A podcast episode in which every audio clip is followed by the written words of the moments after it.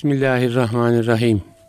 Hayırlı günler değerli dinleyiciler. Ben Deniz Ahmet Taş getiren bir İslam'dan Hayata Ölçüler programında daha birlikteyiz. Muhterem Nurettin Yıldız hocamla. Nasılsınız hocam? Hoş geldiniz. Teşekkür ederim hocam. Allah razı olsun. Elhamdülillah. Allah afiyet versin. Elhamdülillah. Amin cemiyen. Nasıl siyasetle ilgileniyor musunuz Yok. hocam? Hiç mi ilgileniyor? İlgilenen var hocam. Zaten bize bırakmazlar. Sizi Yani, de ilgilendiriyor ama. Sizi, beni, herkesi e, namazla da ilgileniyorum. Yani ama camide imam kıldırıyor namazı. imam kıldırıyor. Biz sadece Siyaseti yani bir kıldıracak olanlar var demek ki. E, elbette yani hayatla bağımız olduğu sürece siyasette de bağımız olacak. Konuşmaları dinliyorsunuzdur. İnsanların siyasetle ilgili e, tavırlarını, reflekslerini takip ediyorsunuzdur. Bugün e, biraz siyasette kul hakkını konuşalım Konuşalım hocam. diye e, düşünüyoruz inşallah. E, yani o alanda da çünkü e, insanların bir hayli iç içe geçen münasebetleri var. Yani siyasetçinin toplumda ilişkisi, siyasetçinin birbiriyle ilişkisi, siyasi partilere şu veya bu şekilde aidiyet hisseden insanların birbiriyle ilişkisi. Yani bu bazen şöyle de olabiliyor. Hani ikisi de dindar insan. Ee, yani İslam'la alakası oldukça hassas, diri ama farklı siyasi düşüncelerde olup da birbirini yargılaması söz konusu. Yani bütün bunlar e, bir hukuk oluşturuyor olmalı diye düşünüyorum.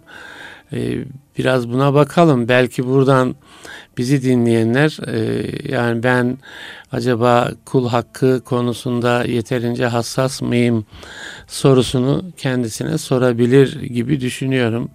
Ne dersiniz? Buralardan başlayalım inşallah. Herhalde siz hocam sadece e, siyasetle ilgilenenlerin kendi aralarında ve vatandaşların siyasileri yorumlaması konusunda bir kul hakkı düşünüyorsunuz ama ben mi böyle anladım? İsterseniz bir maddede ben ilave edeyim. Siyasetçinin attığı imzadan oluşan kul hakları var. Tabii o da o da var. Yani- Yani, vaatler değil mi? Ee, Topluma sunduğu vaatler. Yani bir mal satıyor bir anlamda siyaset kendi partisini e, vatandaşa satmak demek. E, partisini, düşüncelerini, Evet. bol keseden vaatleri, Evet. yani Peygamber Efendimiz sallallahu aleyhi ve sellem verdiği sözden cayana münafık damgası Diyor, vuruyor. Yani eğer siyaset hemen münafıklığın üçte birini damgalanmaksa çok lanetli bir iş olur o zaman. Çok zor bir şey. Yani Evet. vaat edip e, yerine getirememek belki siyaset kadar hiçbir meslekte e, Mümkün olan bir şey mümkün değil. olmayabilir. Çünkü en bol vaat siyasette, Evet. en bol e, aykırılık da vaade yine siyasette Evet. oluyor yani. Oluyor doğru. Belki bir cerrahi ameliyat yapan doktorun vaadinde durma ihtimali daha yüksek. Yani iyileşir, iyileşir. E, vaatler Yüzde elli en konuşuluyor azından. doğrusu. Aslında isterseniz oradan başlayalım. Yani e, yani şu sıralarda e, siyasi partiler vaatlerle değil mi beyanname diyor mesela. Ya da şöyle izin verirseniz hocam. Siyasetin ve siyasetçinin dinimiz açısından bir yerini bulalım. Sonra eylemine geçelim. Bulalım tamam. yani böyle dallandırarak herhalde fiilist üzerinden saati bitireceğiz biz. Olsun aslında bütün bu dalların İslam'dan Hayata Ölçüler programı içinde ele alınması da başlı başına önemli. Yani diyoruz ki insanımıza bunların İslam'la bir ilgisi var. Şu başlıkların, şu fihristin İslam'la ilgisi var demek istiyoruz. Şimdi Evet. evvela siyaset eğer insanı idare etmekse insana gelmiş olan dinin İslam'ın insanı idare edecek mekanizmayla bağlantısı olmasını e, tabii görmek Tabii, gerekiyor. tabii. Yani başka türlü e, ben insan için elbise üretiyorum ama insanların yaşadığı şehirde satmayacağım bu elbiseyi. Nerede satacağım ben? Yani İslam Allah'ın gönderdiği bir din ve melek dini değil, insan dini bu. E, insanların tamamını kilitleyen bir nokta siyaset. Sadece ilgilendiren değil. Siyaset bizim eğitimimizden, hatta ibadetimize, haccımıza, insanlığımıza, nikahımıza, cenazemize her şeye müdahale ediyor etmesi gerekiyor siyasetin. E böyle bir sistem İslam'da var mı? Sorulamaz bile. Bu Tabii. soru bile abes bir soru. Tabii ki. Doğru. Belki şu sorulabilir ki bugünlerde bunaltacak derecede yoğunlaştı bu soru. Rahatsız olmaya başladım yani.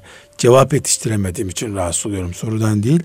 E bu sistemin içerisindeki siyasette Müslüman hmm. girmeli mi? Girmeli mi? Cıvığı evet. çıkmış bir soru bu. Evet. Müslüman kendisi sistemin içinde yaşıyor. Şirket kuruyor, düğün yapıyor. Siyasete gelince bu siyasete girilir mi? Ya siyasetten daha aktif alanlarda bulunuyorsun Müslüman evet, olarak. Evet. Neye binaen bulunuyorsun? Zaruretler kültürüne binaen. Evet.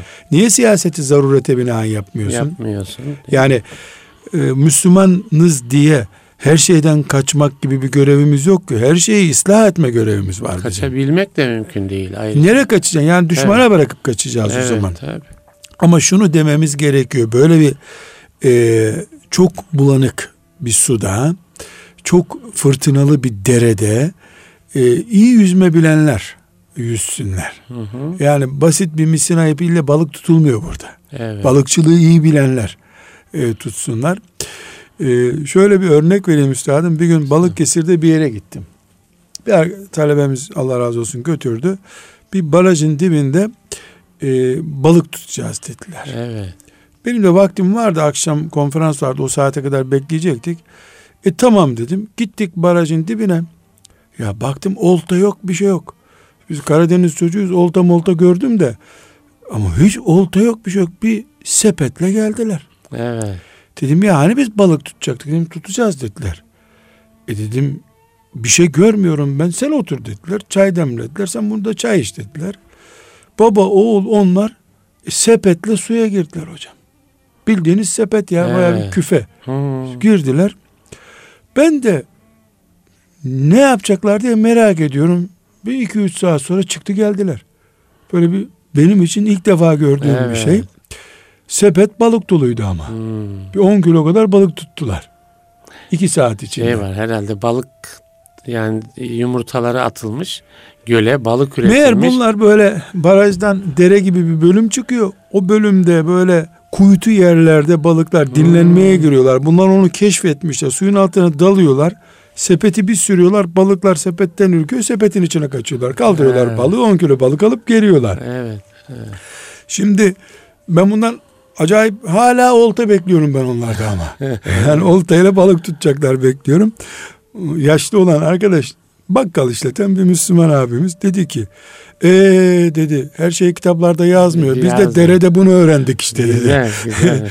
Şimdi her işin bir ilmi var. yani hepsinin Nurettin Hoca'nın bilmesi gerekmiyor. şimdi üstadım siyaset de böyle bir şey. Tabii, yani bize tabii. göre oraya imza at, bunu kov, bunu al tamam. Öyle değil yani bunun da bir küfesini İlmi taşıyabilen siyaset. yani küfesini taşıyabilen ama bu küfe sadece e, kanunları bilmek değil.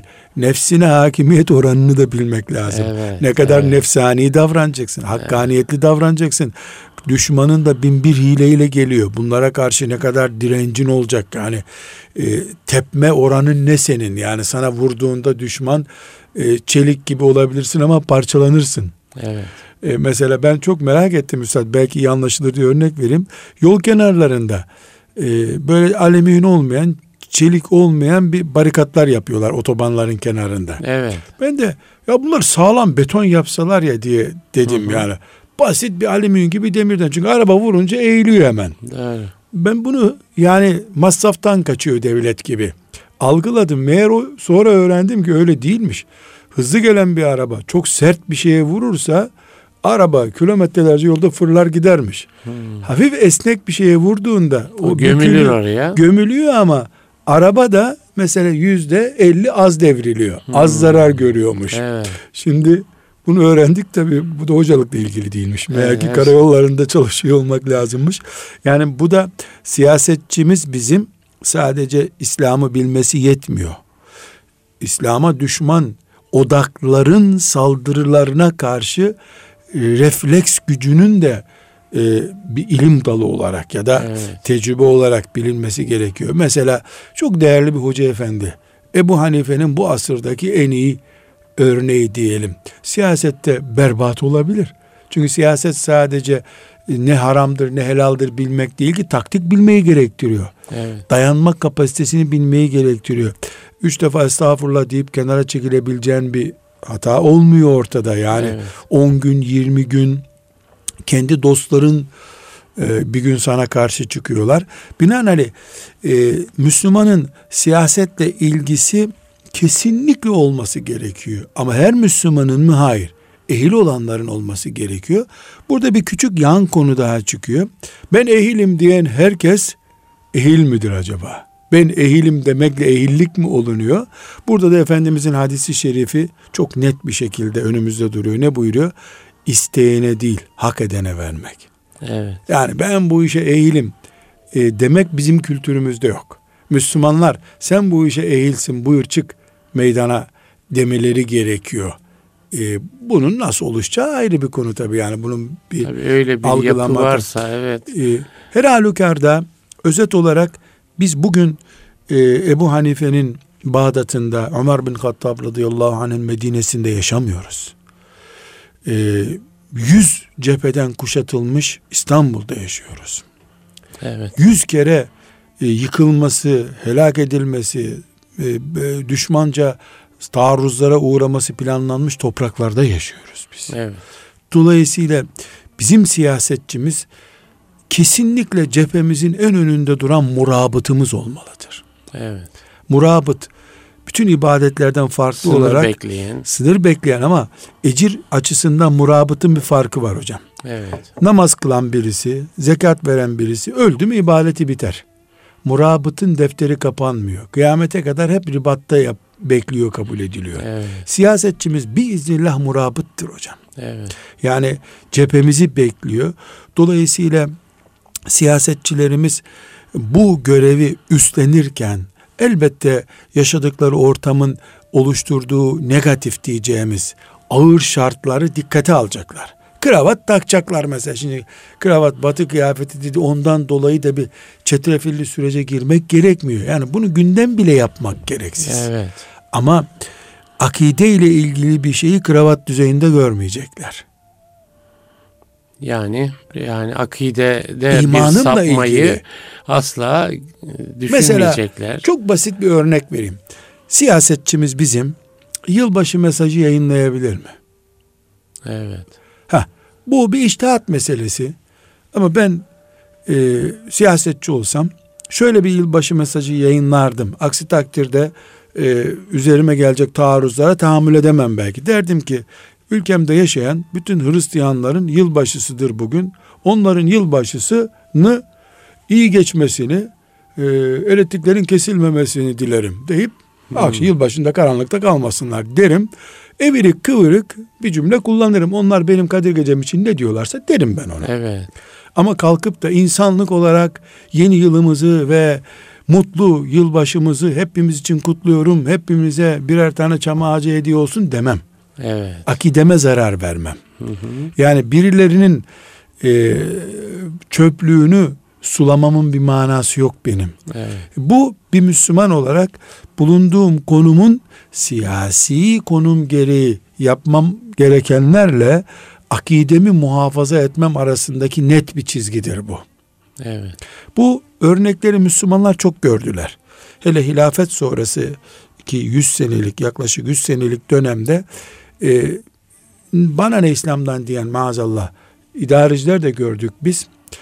Ya müminlerin aman izzeti nefsini koruyayım diye böyle kılı kırk yarmak diye bir deyim vardır Anadolu'muzda. Yani kılı kırk Evet. defa kesecek kadar hassasiyetle davranan Allah onlardan razı olsun.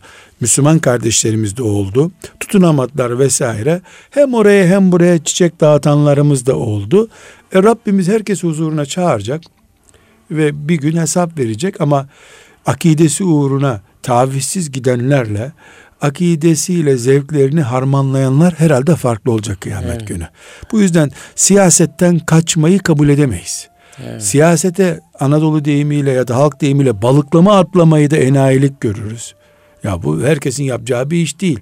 Yani adaylık süreci başladı diye benim aday olmam gerekmiyor ki. İnsan en azından eşine sormalı. Ben bugünkü konumumdan siyasete sıçrasam e, bu siyasette taviz verir miyim? Nasıl görüyorsun beni?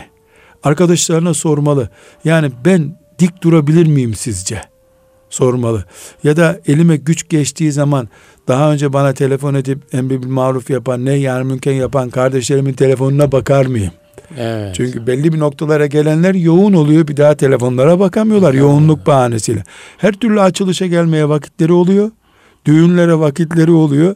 Bir emri bil maruf yapacağın zaman yoğun oluyorlar mübarek. Evet. Bunlar hepsi müminlik testi. Yani tehlikeli diye bizim dışımızda değil. Özet olarak bunu söylüyorum. Tehlikesine rağmen bizim işimiz bu. Evet. Her iş bizim işimiz. Aslında o tehlike sınırı da sanıyorum çok tartışılıyor hocam. Yani tehlike sınırı, taviz sınırı, zaruret sınırı.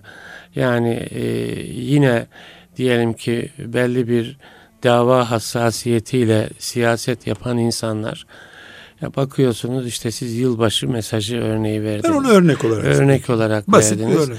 Ee, başka buna benzer örnekler. Yani, en zararsız diye bu örneği verdim. Öbür örnekler tehlikeli. Yani o zor bir alan. Yani baktığınızda yani işte kurulu bir düzen e, sizi bir formata sokuyor. Ne kadar farklı bir iklimden siyasetin içine geliyor olursanız olun sizi bir formata sokmak istiyor. E, diyelim ki o format dışında bir tavır ortaya koyduğunuzda da hemen mesela medyada ipe çekiliyorsunuz. Yani değil mi? Bunlar siyasetçi için olağan e, şeyler. Yani mesela bir yıl sonra yapılabilecek bir şey bir yıl önce yapılamıyor olabiliyor. Yani buralardan bakıldığında e, hakikaten e, farklı mütalalara bazen e, zemin hazırlayan e, durumlar ortaya çıkabiliyor Ama hocam, yani. Siyasetçi bağrı geniş bir adam olacak. Evet. Tenkitlere, hücumlara dayanamayan siyasete girmemeli. Yani Ömer bin Hattab radıyallahu anh ümmetimizin e, başında duran bir insan. Bilal radıyallahu anh bildiğimiz Bilal işte. Sert mizaçlı, her şeye refleks gösteren bir tip. Nedir bu Bilal ya Rabbi deyip Şura Meclisi'nde Bilal azarlamış. Evet. Öbür toplantıda da Bilal gelmeden başlamamış toplantıya ama yani evet. azarlayışı bunaltacak düzeye geldiğini gösteriyor. Çünkü her şeye itiraz ediyor. Bu niye böyle, bu niye böyle diyor. Evet. Yani siyasetçi hocam bürokrat değildir. Bürokrat memurdur.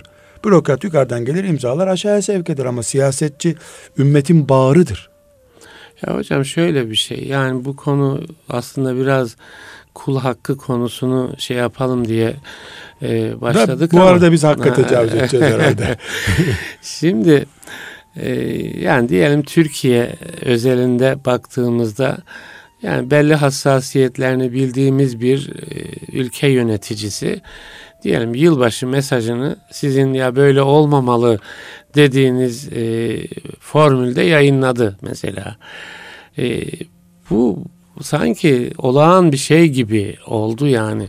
Bunun sınandığı birçok alan var. Diyelim ki mecliste yemin ediyorsunuz. Bilmem e, meclis yemini başlı başına problemli bir yemin. Milletvekili yemini, cumhurbaşkanlığı yemini problemli bir yemin. O yani hakikaten e, kolay olmayan bir alanda siyaset yapılıyor. Hocam çocuklar Ve, oyun oynamıyor ki. Belki de şöyle yapılıyor. bir şey. Mesela bundan e, ilginç bir şey oldu biliyorsunuz.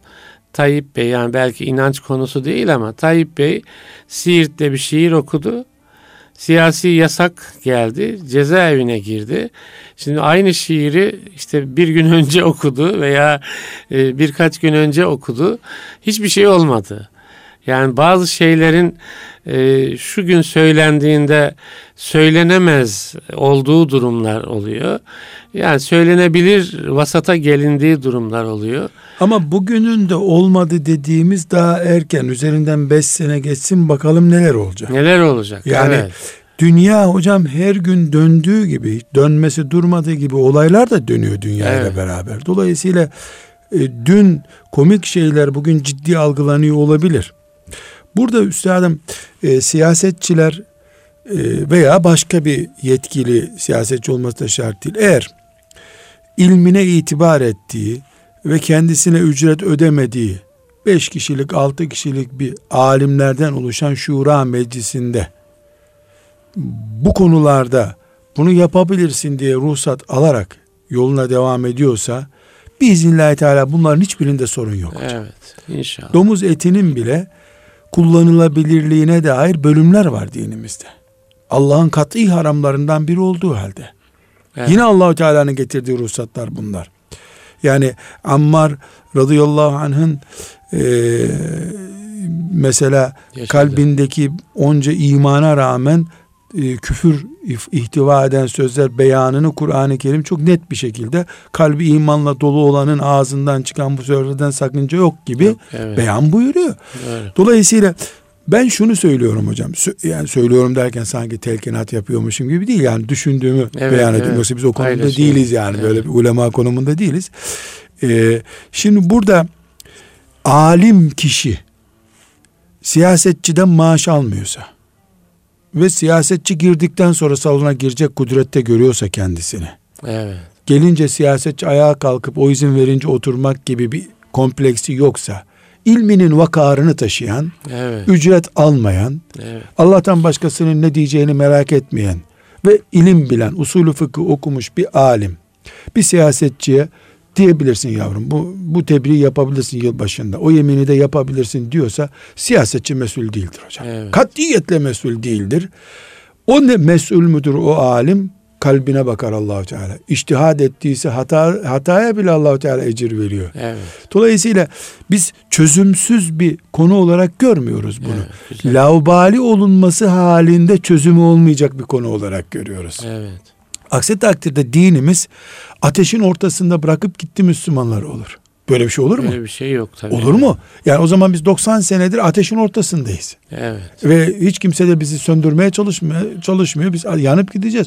Öyle bir şey olmaz ki. Yani Ebu Cehil'in karşısında bile naçar bırakmadı Bir İslam. çözüm vardır. Çözüm vardır. Ha. Bu çözüm samimiler tarafından mı, maaşlılar tarafından mı üretiliyor? Sorun burada hocam. Evet. Evet. Yani eğer siyasetçi hoca efendilere ulufeler diyelim eskilerin ifadesiyle. Evet. Ulufeler dağıtıyor. Hoca efendi para almıyor ama yeğenleri çocukları hepsi de uygun makamlara getirilmiş. O hoca efendi de her karara imzalıyor. Fi sebilillah. Fakat bir inceliyorsun ki kendisi kuruş almamış. E, çuvallar dolusu yeğenlerine kaymış. Makam olarak diyelim. İlla Evet. para olarak olması gerekmiyor. Ha burada tabi Allah yok, rızası yok. Ayrı bir Evet. konu. Evet. Ama samimi bir şekilde ben e, müsaade ederseniz basit ama şey bir örnek vereceğim. E, yeni belediyelerin e, Müslümanların eline geçtiği 94 seçimlerinden sonraydı. İstanbul'un büyük belediyelerinden bir tanesi ve bir hoca efendi dediler ki biz yanlış bir iş yapmak istemiyoruz.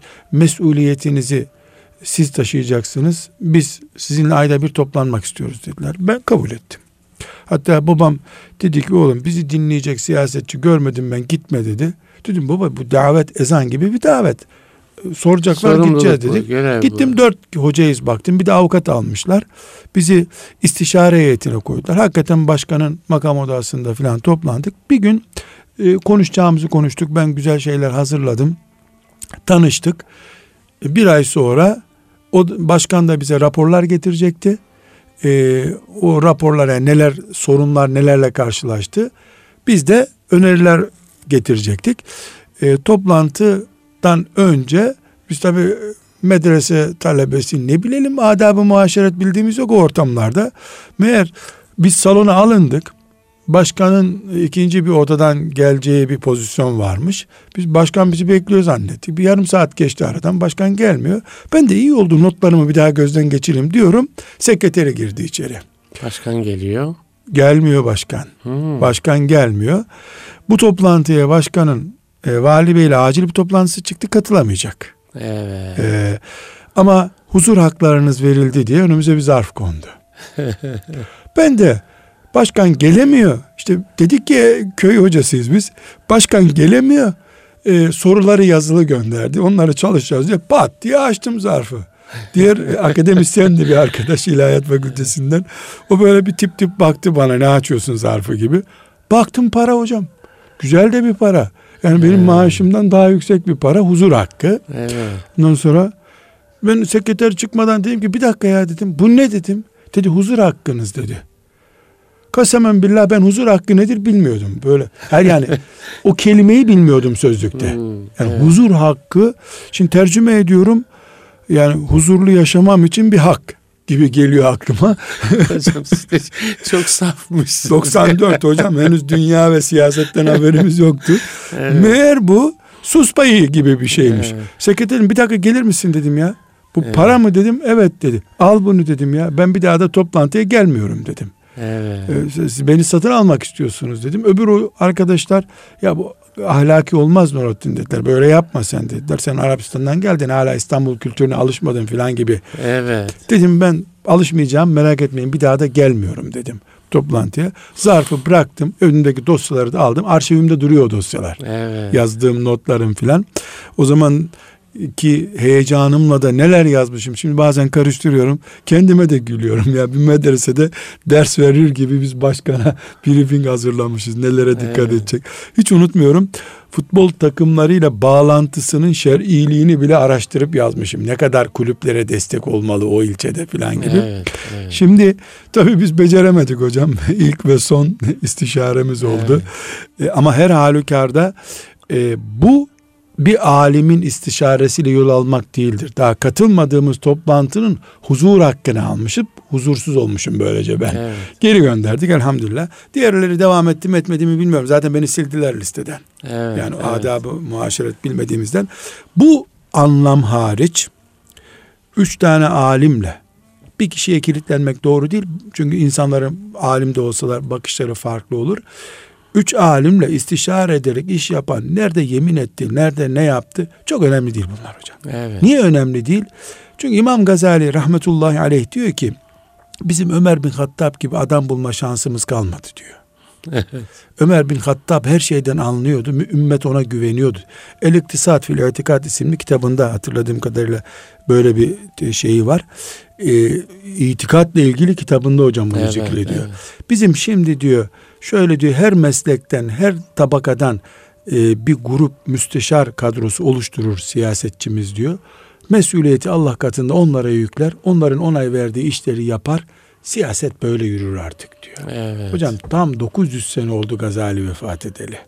900 küsür hem de. Yani 900 sene önce Ömer bulma şansımız kalmadı diyor. Evet. E şimdi bizim Ömer, Ali yani Hemen şansımızın şansı da kalmadı. Suyunun suyunu bulursak. Yok şansımıza da şans kalmadı ama bu mantık kalıyor. Evet, Niye? Evet. Yükle ulemaya mesuliyeti. Evet. Ulema kat'i bir şekilde diyorsa yani onun orayı bırakmasının bedelini de anlayabilecek bir alimden söz ediyoruz ama. Tabii. Benim gibi öyle gelip medreseden ders verdikten sonra gelip de orada bir şey anlayan alim değil orada. Dünyayı da anlayan bir alim. Yavrum burayı bırakman gerekiyor senin biz bu mesuliyeti almıyoruz diyorsa da imza atıp bırakacak ama. Evet. Ona biz evet. istişare ediyoruz. Yoksa öyle e, her şeye tabi hoca efendiler siz anlamazsınız siz buna evet deyin İnşallah, mi? İnşallah o zamanlara da geliriz hocam inşallah. Çok da uzak değiliz o zamanlardan hocam. İnşallah ya. hocam. Yani, yani bu evet. aldığımız yaralar, bağrımızı yaralayan şeyler biiznillahü teala ders oluyor ümmetimize yani. Muhakkak. Evet pahalı Muhakkak. oluyor ama ders evet. de oluyor. Muhakkak. En azından İnşallah. ben öğrendim hocam niye istişare yapıyorlar diye huzur hakkını ben öğrendim yani. Yani e, daha sağlıklı istişare ortamları. İnşallah. Yani onu temenni ediyoruz İnşallah. tabii. O zaman siyaseti oturttuk evet, hocam. Evet. Şimdi kul hakkını kul açalım. Hakkı biraz evet vakit de ilerliyor. Yani kul hakkı işte siyasetçiyle e, vaat ettiği toplum arasındaki kul hakkı siyasetçiyle ilişkisinde bulunan insanların birbirine karşı kul hakkı. Yani şu gruba bağlı, bu gruba bağlı iki mümin aynı aynı namaz kılan iki insan farklı siyasi eğilimlerle birbirine nasıl davranır, nasıl hareket eder, nasıl yargılar e, vesaire. Bunlar da e, Şimdi hocam belki mitik meydanlarına yansıyan söylemler. Tabii. En azından. Evet. Şimdi e, özellikle bu bir saatlik konuşmamızın belki püf noktası. Biz kul hakkı, kul hakkı, kul hakkı, evet. trafikte kul hakkı, ailede kul hakkı dedik. Buna veda edelim hocam. Siyasetçinin kul hakkı olmaz. Kullar hakkı olur. Evet. Bir kul yani siyasetçinin e, gürültü yaptı da komşusunu rahatsız etti düzeyinde bir noktası yok. 70 milyon, 100 milyon, 200 milyona hitap ediyorsun. Evet. Dolayısıyla kul hakkı kelimesine yeni bir versiyon üretelim. Kullar hakkı diyelim. Tabii. Yani kitlesel hak var ortada. Evet. Yani Ben arabamla birisinin arabasına vurdum. Bu bir kul hakkı yüzde yüz. Rabbimin huzuruna o arabanın sahibiyle çıkacağım. İçeride dört kişi daha vardıysa, otobüstüyse 60 kişi, 60 kişiyle çıkacağız. Evet. Ama bir siyasetçi hocam 25 milyonluk bir şehirde 25 milyonun hakkıyla oynuyor. Veyahut da hakkını ihkak ediyor, yerine getiriyor. Yani ihkakı hak veya zulüm. Bu ikisinden biri onun imzası. Evet. Dolayısıyla siyasetçi gömlek giymiyor. Ateşten gömlek giyiyor. Ateşten gömlek. Ateşten gömlek giyiyor. Siyasetçi hiçbir zaman düz yolda yürümüyor. Hep rampalarda yürür siyasetçi. Siyasetçi 4 sene 5 sene siyaset yapıp kara olan saçları beyazlamıyorsa o siyasetçide iyi gidişat yok demektir. Evet. Rahat Bir, uyuduğunu gösteriyor. bir evden bir kurban yeter diyor. Ömer Hazreti kafası ama. Evet. Aa, Ömer Müslümanlığı hocam. Evet. Bir evden bir kurban Bir yeter kurban size. yeter diyor. Yani Ömer beyazladı demek ki bu işte. Evet. Yani Ömer beyazladı. Yani siyasetçi 5 senede beyazlamalı. Yani tansiyonu yükselmeli. E, Yani siyasetçi dertli olmalı hocam. Evet. Dertsizlik mümkün değil siyasetçi için. Evet. Aksi takdirde her işi başkasına havale edip kendi kendisi tatile gitmiş bir siyasetçi olur. Yani burada mantık olarak bir kere hocam siyasetçinin Nasıl mesela kullar hakkı e, nasıl oluşur bir siyasetçi için? Ne yaparsa kulların onun üzerinde hakkı ortaya çıkar. Yani böyle bir şey tasavvur... önce siyasetçinin lehine olan bir şey söyleyelim. lehine evet. Önce lehinden bu. Çünkü bayağı lehinde konuşacağız. Evet. Bir tutuklama kararı falan çıkmasın bize hocam yani. Gene biz korunalım ikimiz isterseniz. Yani siyasetçiye de bir taltif yapalım. Bir kere şeriatımızın ebedi kanunudur. La yükellifullahu nefsen illa vus'aha. Evet. Takatinden daha fazlasını Allah kula yüklemez. Evet. Bitti. Yani bu bir kanun. Siyasetçi yani e, kuzu gütmüyor. İnsan idare ediyor. E, kuzu gibi çoban köpeğini de yanına alıp hop kuzuları bir vadiden öbür vadiye götürür gibi bir iş yapamıyor. Yani e, polis kadrosun, asker kadron var diye, bürokratın var diye siyasetçi her şeyi yapar. Yapacak muhakkak diye bir şey yok. Yok evet. Siyasetçi bir, bir defa ibadet niyetiyle yola çıkacak. evet.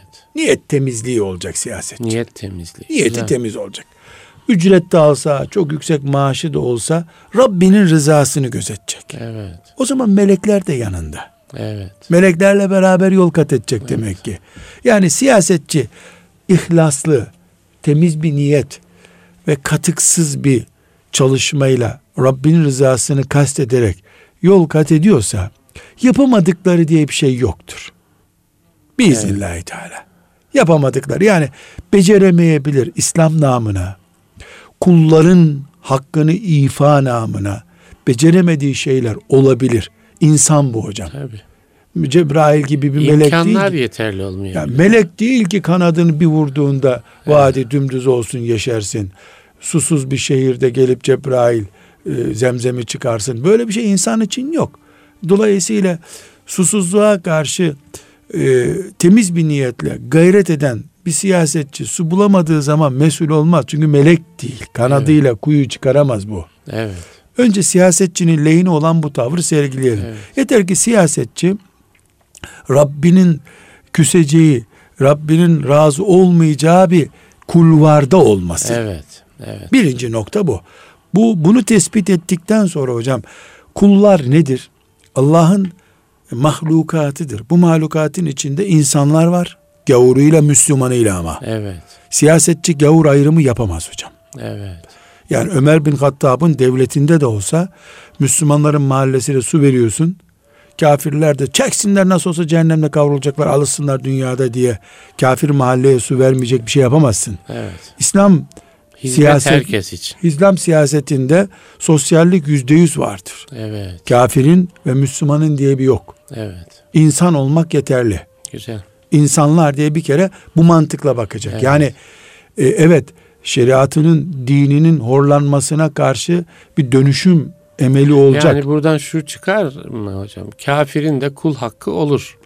Siyasetçi. özellikle vurguluyorum. Kullara o da dahil. Evet. O da da ve özellikle de bir ayrıntı getiriyorum. Yani biz Yani ahirette kafir de Mesela Müslüman bir idareciden hak talebinde talep edecek. Onun hesabını Allah soracak. Evet. Niye küfür üzere yaşadığını. Evet. Yerinde duran, Müslümanlara kini olmayan, zındıklık yapmayan bir kafir yüzde yüz Müslüman vatandaşıdır. Evet. Yani Müslümanların olduğu vatandaşlık Ülkenin statüsündedir. Evet. Hiçbir sıkıntı yok. Müslümanların evet. vatandaşıdır. Ee, devletten, Müslüman siyasetçiden yüzde yüz haklarını alır. Evet. Hiç bunda bir ayrım yok. Hatta ve hatta şunu bile yapmamalı siyasetçi. Biz 200 senedir zulüm görüyoruz. Bu zulmü yapanlar çekti gitti mezarda Allah'tan azabını bulun. Onların torunlarından şimdi bir intikam alalım gibi bir cahillik de yapamaz. Evet. Şimdiki kafirin e, Müslümana, İslam'a bu toprağa bir zararı varsa onu bir müeyyideyle e, ezebilirsin, susturabilirsin. Yani geçmişin intikamını bugünkü nesilden almak da yok. Tabii. Bu da yanlış bir şey.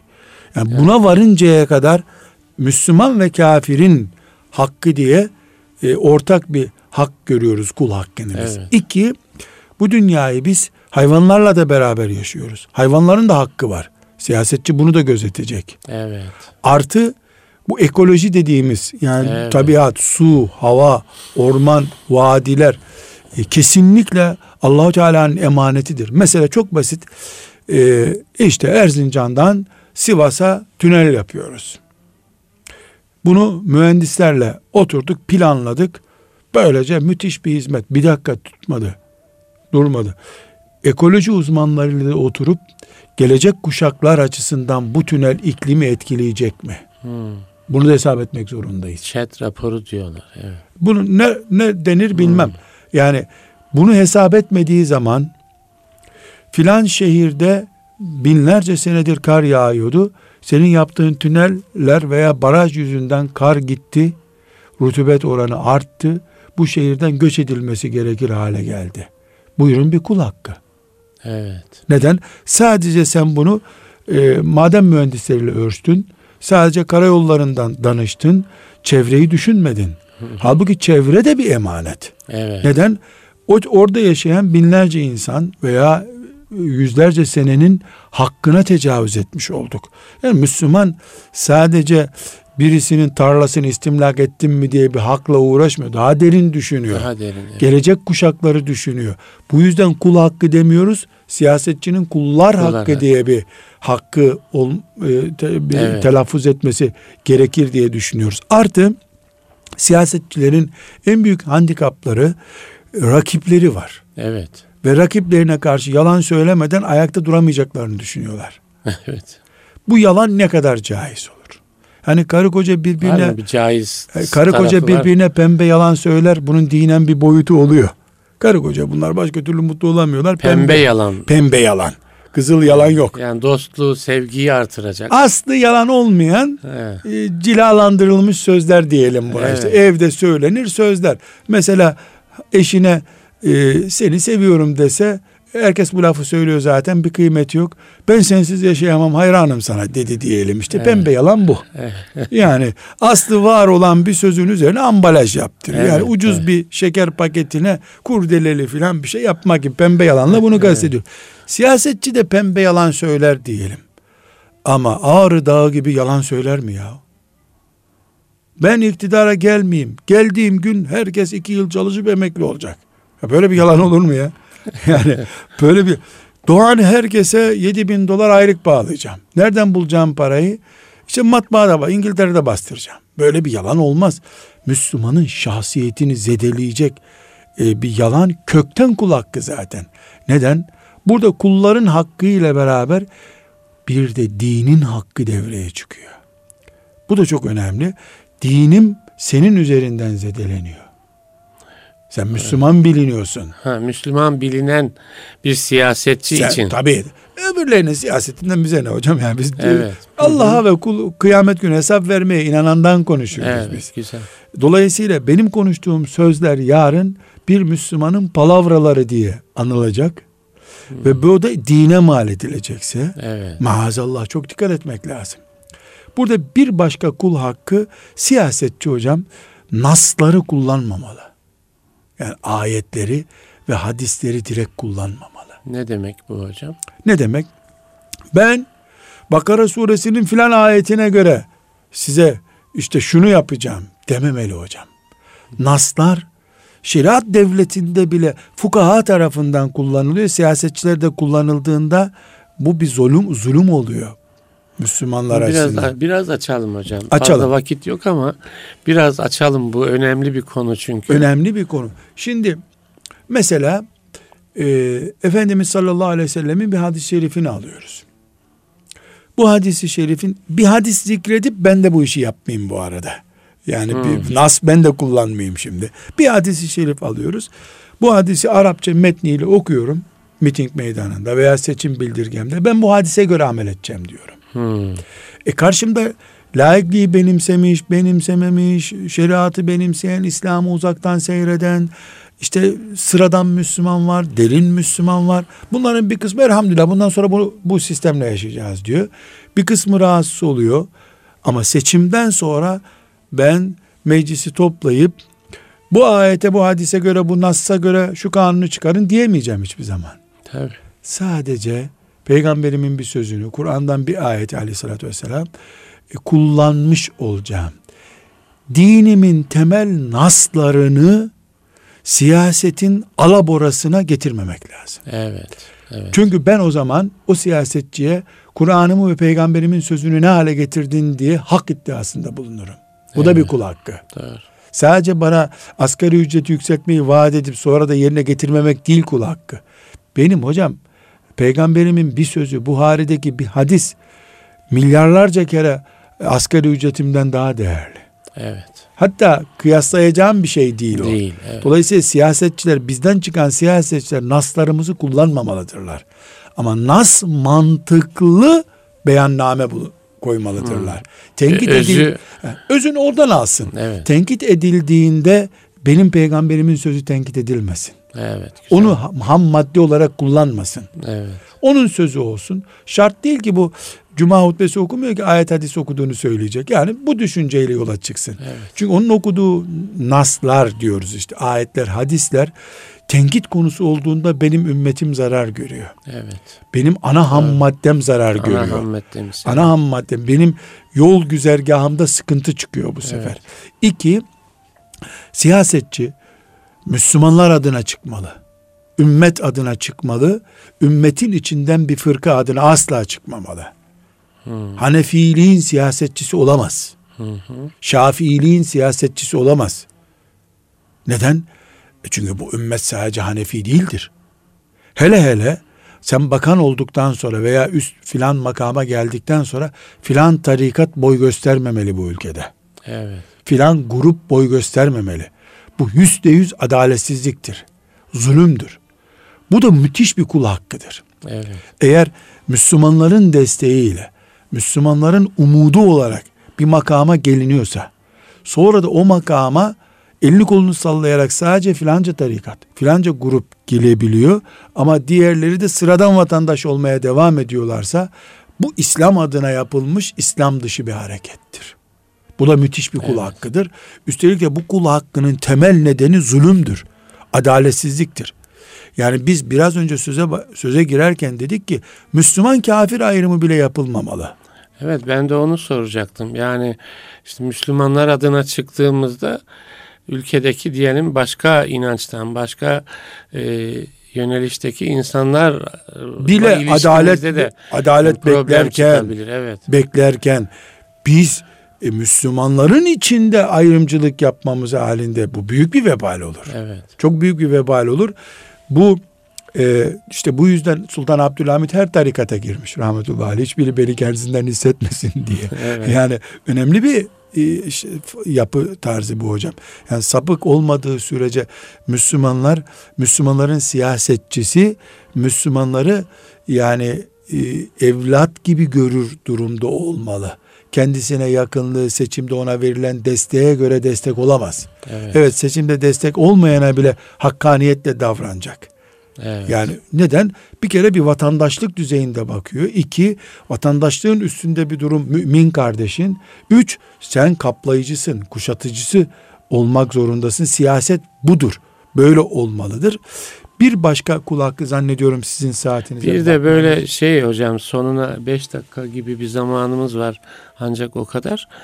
Böyle e, siyasetçi e, e, yukarıdan aşağı bir ilişki içinde bir de yatay ilişkiler. Yani e, sadece oy verenlerin birbiriyle ilişkisi, bir partiye e, önemseyenlerin diğer partiyi önemseyenlerle ilişkisinde kul hakkı meselesi nasıl ortaya Bir müsaade çıkıyor? ederseniz Lütfen. siyasetçiyi bir daha bitireyim buna Lütfen. geçelim. Tamam. Ben onu ayrı bir bölüm olarak düşünüyordum. Siyasetçinin çok ağır risk taşıdığı bir alanlardan biri de hadis-i şeriflerde bir ikaz var. Hani kim bizim içimizde bir yenilik başlatırsa o yenilik şer bir şeyse Evet. kıyamete kadar o devam ettikçe vebal taşıyacak. Vebal taşır.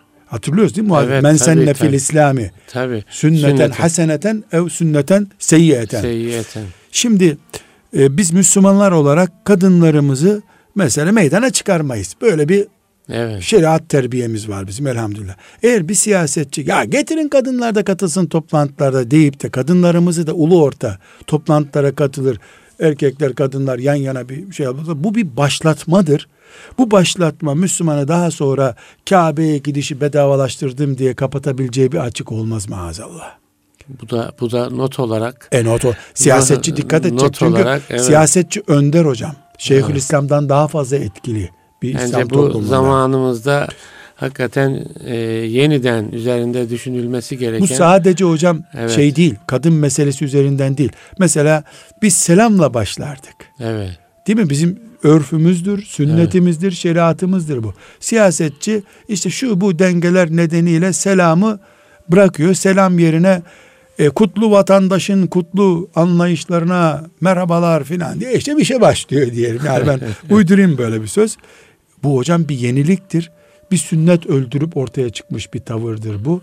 Ondan sonra da Müslümanlar bunu berbat ediyorlar. Mesela siyasetçinin bilhassa akideye etki eden uygulamaları kul hakkı olarak gelecek kuşakların soracağı bir hesaptır. Evet. Gelecek kuşakların soracağı bir hesaptır. Bu sadece ona oy veren vermeyen 50 milyon 80 milyonun kul hakkı değil. Gelecek kuşaklar İslam'ın geçmişinde böyle bir selamlaşma, böyle bir toplantı yapma tarzı vardı. Filan dönemde bu kırılmış bir yerde. Evet. O kıran siyasetçi ve şahıs veya grup e, büyük bir kul hakkına tecavüz etmişlerdi. Şimdi üstadım e, bu noktadan sonra sizin yatay ilişkilerde kul hakkı dediğiniz Onu isterseniz yani çok kısa böyle bir şey söyleyelim hocam. Sonra belki gene yani süreç Olur. devam ediyor. Tamam, tamam, Yeniden konuşuruz çünkü böyle iki dakikamız var. Onu tümüyle anlatma imkanımız O zaman olmayabilir. şöyle diyelim üstadım. E, siyasetçi yaptığı siyasette en fazla kendisini bir müştehit görebilir. Yani fıkıh iştihadı Hmm. demiyorum. Bir konuda iştihad ettim görebilir. Evet. Öbür siyasetçi Müslümanı da bir siyaset yapan biri olarak görmelidir. Evet. Bu siyasette de o da iştihad ediyor. Dolayısıyla gerek elinde yetki olan siyasetçi ve gerekse muhalefetteki siyasetçi kendi siyasi kanaatlerini, sözlerini bir iştihat yani uygulanacak bir düşünce olarak değil de Allah'tan inmiş ayetler gibi görürse birbirimizin zalimi durumuna düşeriz biz. Boynunu vururuz birbirimizin. O zaman birbirimizin İslam'ın dışına- yol açarız. Dışına iteriz.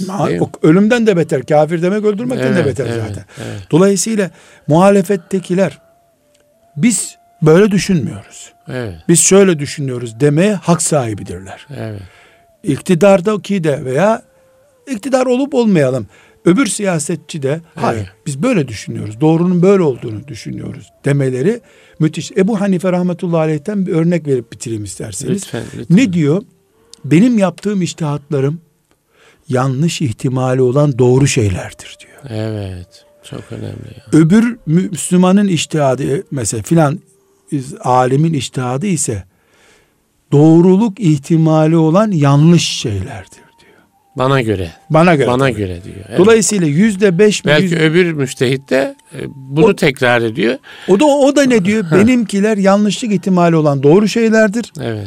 Ebu Hanife'ninki de doğru ihtimali olan yanlış şeylerdir. Evet. Çünkü ona doğru desem ben zaten iştihat etmemin bir Ee, manası tabii, yok. tabii. Allah serbest düşünün diye murad etmiş Evet. bize. Temel konularda hep beraber diyor. Faiz haram diyoruz Evet, zaten. tabii. Bunda bir sıkıntı yok. Zina haram diyoruz zaten. Evet. Şimdi siyasetçi şöyle düşünmeli. Ben doğru düşünüyorum ama yanılabilirim. Evet. Öbür kardeşim yanılıyor ama doğru da olabilir ha. Yüzde onda ona pay bırakalım. Böylece kul hakkından kurtuluruz. Çıkıp da ey batıl düşünenler dersen öbür Müslümana bu yanlış hocam. Bu kul Evet. hakkı. Buradan bir defa karşı tarafa taarruz başlıyor. Mümin nezaketini kaybederek Kaybeder. başlıyoruz zaten. Evet hocam teşekkür ediyoruz. Değerli dinleyiciler siyasette kul hakkını konuştuk. Nurettin Yıldız hocamla. Ben Deniz Ahmet Taş getiren İslam'dan hayata ölçüler çerçevesinde konuşuyoruz. Yani ölçülerimizi e, temel olarak İslam'dan almaya çalışıyoruz. Öyle bakılsın programımıza. Yeni bir haftada inşallah buluşmak üzere. Biraz yani e, siyasete oylarıyla katılan bir e, siyasi harekete bağlılıklarıyla katılanların birbirine yönelik kul hakkını da bir sonraki programda görüşürüz inşallah. İnşallah siyasi bir hata yapmamışız diye konuşurken üstadım. E, Hayırlısı hocam. Bizimki de bir içinde Siyaset. yanlış ihtimali bulunan doğrular diyelim.